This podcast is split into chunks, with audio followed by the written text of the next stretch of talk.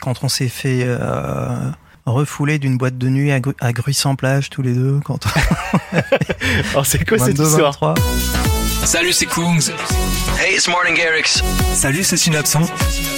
Je sais pas si je peux raconter vraiment les détails, c'était un peu n'importe quoi.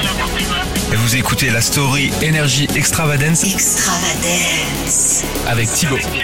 Il me demande des anecdotes sur le micro, je vais balance, moi je m'en fous. On est parti pour la story Énergie Extra Dance. C'est votre podcast énergie euh, bah, qui sort tous les vendredis. Je m'appelle Thibaut et à chaque fois je reçois un DJ qui vient raconter une anecdote sur sa carrière. Aujourd'hui je suis super content. Je suis avec Romain du groupe Mojo. Salut Romain. Salut Thibaut. Merci d'être là. Alors Mojo, vous avez marqué quand même l'histoire de la French Touch dans les années 2000.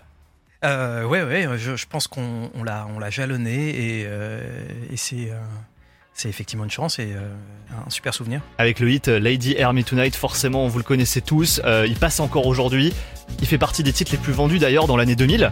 C'est un truc de dingue. 240 millions de vues sur YouTube aussi j'ai vu avec votre clip. Ouais, ouais, et aussi utilisé dans la BO de, de GTA V, le jeu vidéo. ouais, tout à fait. Bah,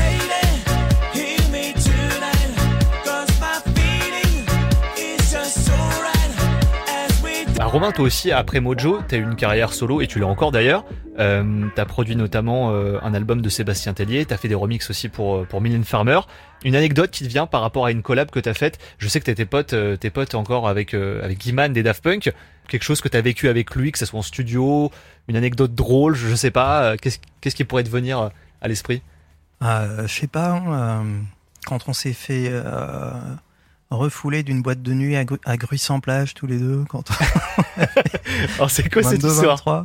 Avec, je me rappelle pas très bien du nom de, de la boîte, hein, évidemment, mais, euh, mais je me rappelle quand le videur voulait pas nous laisser rentrer. C'est vrai Ouais, Et vous aviez, vous aviez quel âge à cette époque-là Je sais pas, on devait avoir. Euh...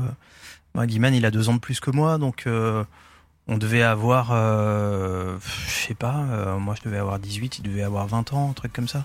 C'est le tout début du, du, du succès des Daft Punk, et Ouais. c'était déjà la, la folie euh, totale, quoi. Mais euh, bon, bah, euh, le videur, manifestement, l'a- l'avait pas reconnu.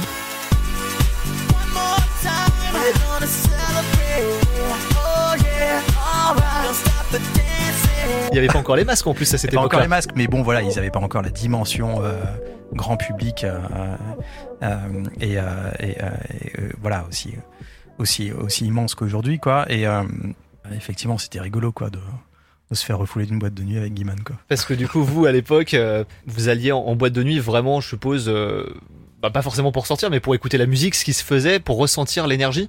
Ouais, complètement. Ouais, complètement.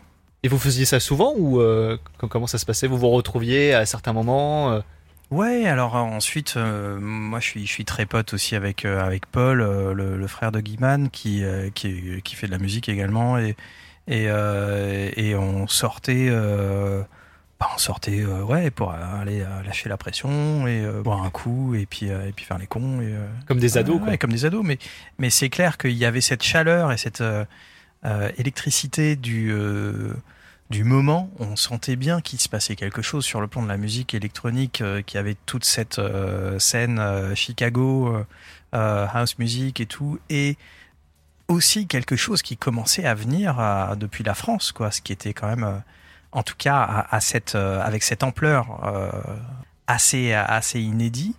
Euh, il y a eu évidemment d'autres courants. il y a eu la disco, il y a eu plein, plein, plein de courants.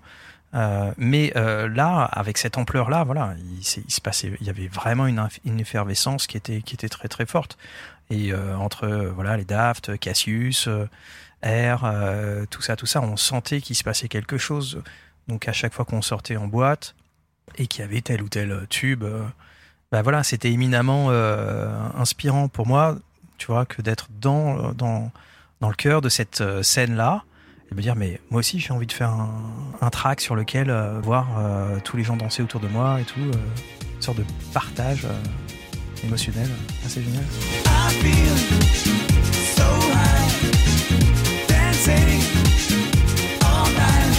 Merci Romain de Mojo pour cette story énergie. Merci beaucoup. Les meilleures anecdotes de vos DJ préférés, c'est votre podcast Énergie. La story Énergie Extravagance.